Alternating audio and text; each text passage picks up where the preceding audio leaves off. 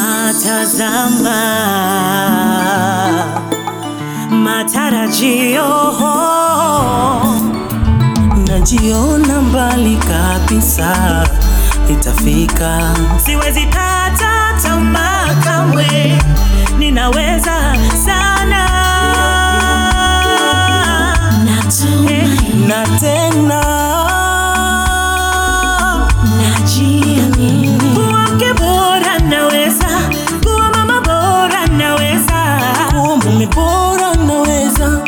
baba bora naweza,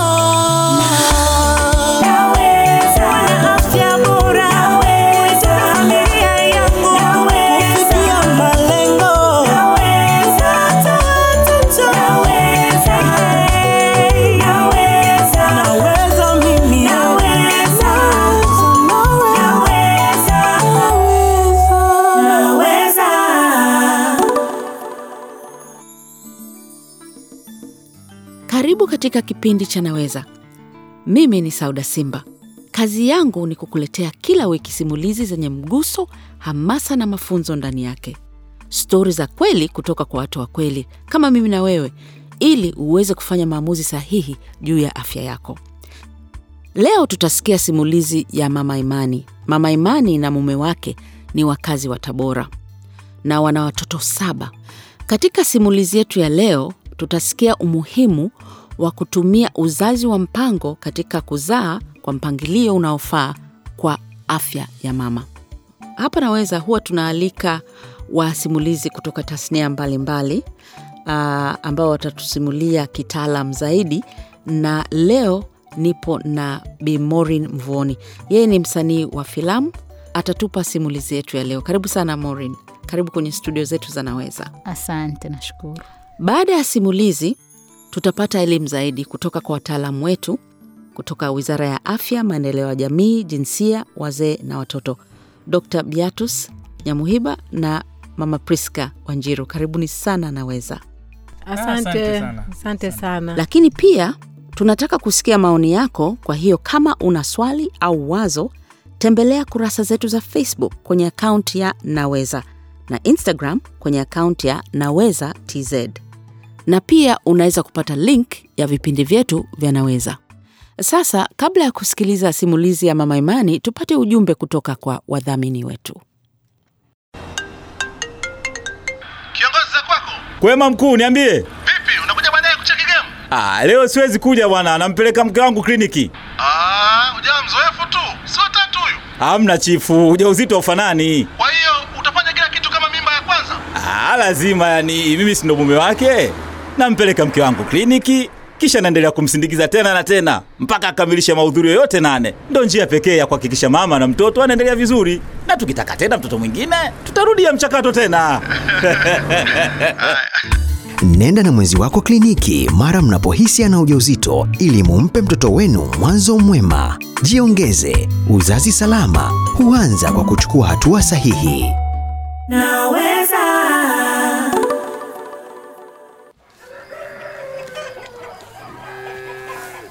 Naitwa Mama Imani, nimeolewa na ninaishi na mume wangu huku vijijini, wilaya ya Igunga, mkoani Tabora. Mimi bado ni kijana kabisa na nina ndoto nyingi tu. Nataka kuwa mkulima bora, nijiongeze katika kilimo changu pamoja na mume wangu, tujenge nyumba yetu na tuwape wanetu maisha mazuri, lakini majukumu yamekuwa mengi sana.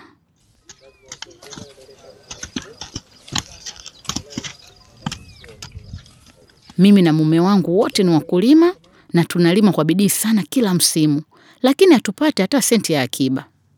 Kidogo tunachopata kinaishia kwenye matumizi ya nyumbani. Kwa mila zetu ni sifa kwa mwanamke kuzaa watoto wengi, na tunazaa mmoja baada ya mwingine. Katika maisha yangu yote sijawahi kufikiria kutumia uzazi wa mpango.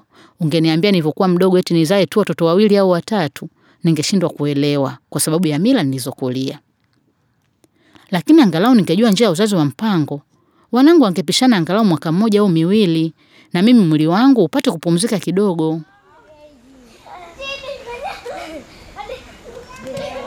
Na watoto saba, na hapa nilipo nina ujauzito wa mtoto wangu mwingine wa nane.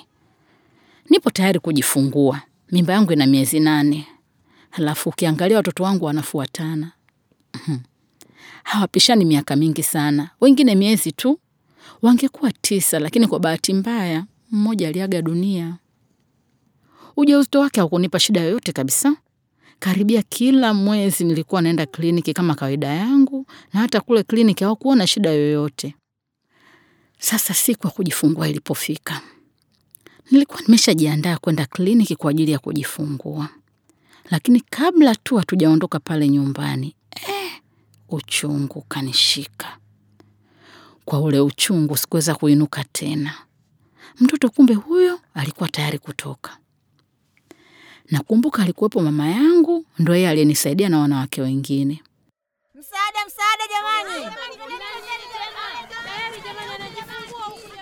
Ikabidi nijifungulie pale pale nyumbani, lakini bahati mbaya mtoto alitoka kashafariki.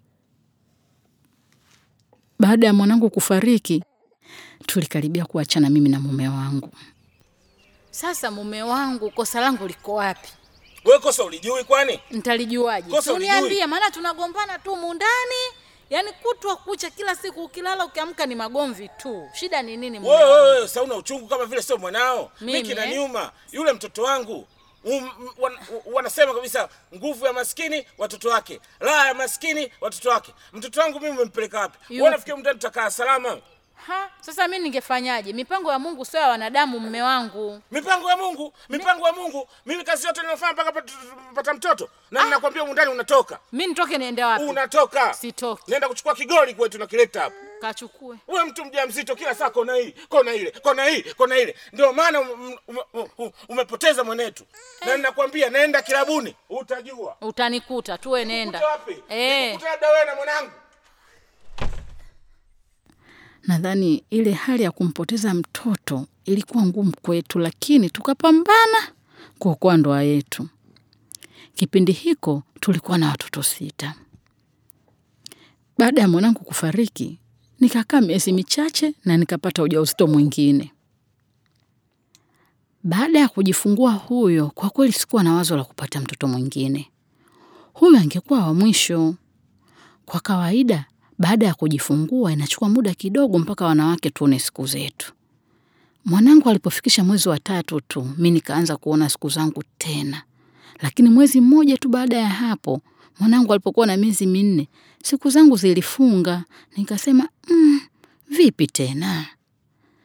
Na mimi kwa kawaida naenda siku zangu mara kwa mara, kwa hiyo tayari nikahisi niko na ujauzito mwingine. Hata miezi minne haikupita toka ni mzae huyu mwingine. Kwa kweli nilichanganyikiwa. Nikaenda na mume wangu kliniki, na kweli ujauzito ninao. Mume wangu alifurahi kwa sababu yeye ni kama wanaume wengi, wanapenda sana watoto. Yaani kuwa watoto ni baraka, lakini mimi huku nawaza hawa watoto tutawalishaje? Shule je? Kwa sababu tayari nilikuwa na mimba. Nikasema mimba ninayo, kwa hiyo huyu nitamzaa.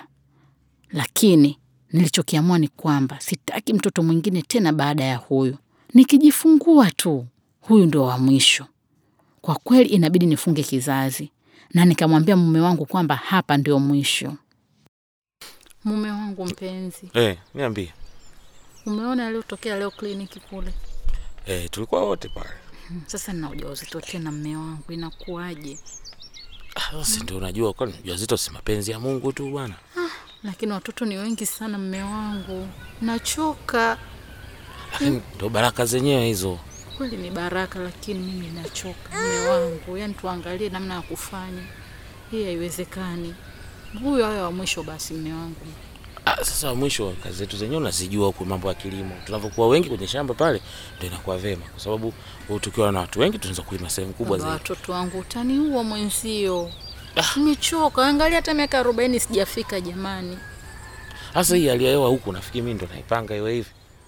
Wewe mwenyewe si unaona mbona baba Rama pale ana watoto saba? Sasa Mbona unaiga. kule kwa, kwa, kwa Jackson kule familia yake wako Unaiga. kumi na mbili. Sio kuiga haya mambo. Mimi nimechoka, kama ndo hivyo, mimi sitaki tena. Ah, ah, basi. Ah, Sitaki. ah, ah. Sasa sikiza basi. Basi. Ah, sasa cha, cha msingi tunachofanya tutarudi tena kliniki na tuanze hizo taratibu za uzazi wa mpango, au sio? Hapo sawa. Mimi nakupenda mke wangu, nilikuwa nakutania tu. Sawa. Aya, aya basi mke wangu, basi tushamaliza sasa. Si unajua usiku saizi mwenzako na njaa, jo nipe chakula basi. Na ingawa alikuwa na furaha, alielewa kwamba hatuwezi kuendelea kuzaazaa tu, inabidi tumwache huyu aliye tumboni ndo awe wa mwisho. Na kwa vile huwa anaenda kliniki mara kwa mara, tushaelezwa njia nyingi za kutumia za uzazi wa mpango. Labda kama ningefahamu njia hizi nilipokuwa naanza kuzaa, ningeweza kuzaa wanangu waliopishana miaka miwili ili mwili wangu upate kupumzika. Majukumu yamekuwa mengi mpaka nashindwa kujikimu na sipati maendeleo ninayoyataka. Nimeongea na mhudumu wa kliniki na ameanza kuniambia njia mbalimbali nazoweza kuchukua ili niweze kuhakikisha sipati mtoto mwingine. Kwa sasa sijui nitatumia njia gani, lakini nikijifungua mimi na mume wangu tutafanya maamuzi. Nashukuru tu kwamba mume wangu amenielewa na hata yeye ameona ugumu wa maisha. Kwa yote tuliyoyapitia, najua tutatafuta njia ya kumlea huyu mtoto tunayemtarajia. Naombea tu azaliwe salama. Naweza.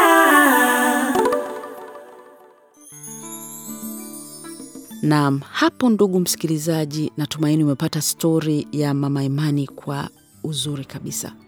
Unajua, kama Mama Imani alivyosema, ni kawaida katika jamii yetu, hasa vijijini, kuzaa watoto wengi, mmoja baada ya mwingine. Naamini tulichosikia leo, tumeona umuhimu wa kutumia uzazi wa mpango katika kumsaidia mama kuzaa watoto kwa mpangilio ambayo haitadhuru afya yake. Asante sana Maureen kwa simulizi yako ya ufasaha kabisa. Mimi kila siku naamini kwamba elimu ni nyenzo muhimu sana ndani ya maisha yetu. Sasa ni muda wa maswali na ningependa kuwakaribisha wataalamu wetu uh, kutusaidia kujibu maswali mbalimbali na kutoa maoni yao. Uh, hawa ni Dr. Beatus ambaye anatoka kitengo cha afya, uzazi na mtoto na Mama Priska ambaye anatoka kitengo cha elimu ya afya kwa umma. Karibuni sana. Asante sana da Sauda. Swali letu la kwanza linatoka kwa Mama Mudi ambaye yeye yuko Tabora. Karibu Mama Mudi. Tumesikia kuwa Mama Imani ameshauriwa mtoa huduma kuhusu uzazi wa mpango akiwa mjamzito. Kwanza mnautafsiri vipi uzazi wa mpango? Mimi ninavyoamini mama mjamzito hawezi kupata mimba akiwa mjamzito. Kwa nini mtoa huduma asubiri kwanza mama ajifungue ndo amshauri kuhusu uzazi wa mpango? Asante Mama Mudi. E, wataalamu wetu Dr. Beatus, una, una, unasemaje kwa hilo? Asante sana ndugu msikilizaji kwa swali zuri. Uh, uzazi wa mpango ni uamuzi kati ya watu wawili wenye uhusiano au wenye mahusiano kupanga ni lini uh, wapate mtoto na ni idadi ya watoto wangapi wanaweza kuwazaa kulingana na kipato chao ili waweze ku, waweze kuwapa maisha bora. Lakini uzazi wa mpango pia niongezee, hauzuii mtu kupata idadi ya watoto anaowahitaji. Sasa eh, eh, ali- alielezwa alipewa ushauri huu akiwa mjamzito, kwa sababu tunasema uzazi wa mpango uh, ni, ni, ni, ni, ni maelezo anayoweza kupewa mjamzito kabla hajajifungua ili aweze kuchagua ni njia gani angependa kuitumia, kwa sababu sio wote waliojifungua wanatumia uh, uzazi wa mpango wa aina moja. Na labda nikiongezea kidogo hapo kwamba uzazi wa mpango utamsaidia huyu mama mjamzito kupumzika muda anaohitaji kupumzika uh, kabla hajapata au kuchukua mimba kwa ajili ya, kwa ajili ya kupata mtoto mwingine anayefuatia huyu ambaye amejifungua. Na kama ulivyokwisha kusema daktari kwamba uzazi wa mpango haumzuii mtu idadi ya watoto yes, anaowahitaji. anaowahitaji lakini kikubwa tunashauri ili mama apate muda wa kutosha wa kupumzika kabla ya ujauzito mwingine Yeah, msikilizaji aliuliza pia kwa nini uh, mama Imani ali alishauriwa kuhusu huduma ya uzazi wa mpango, kwa nini asingesubiri mpaka uh, ajifungue.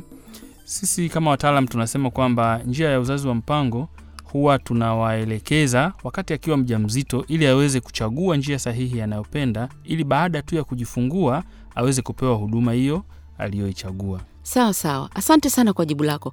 Labda niongezee hapo, uzazi wa mpango una faida gani kwa mama aliyejifungua?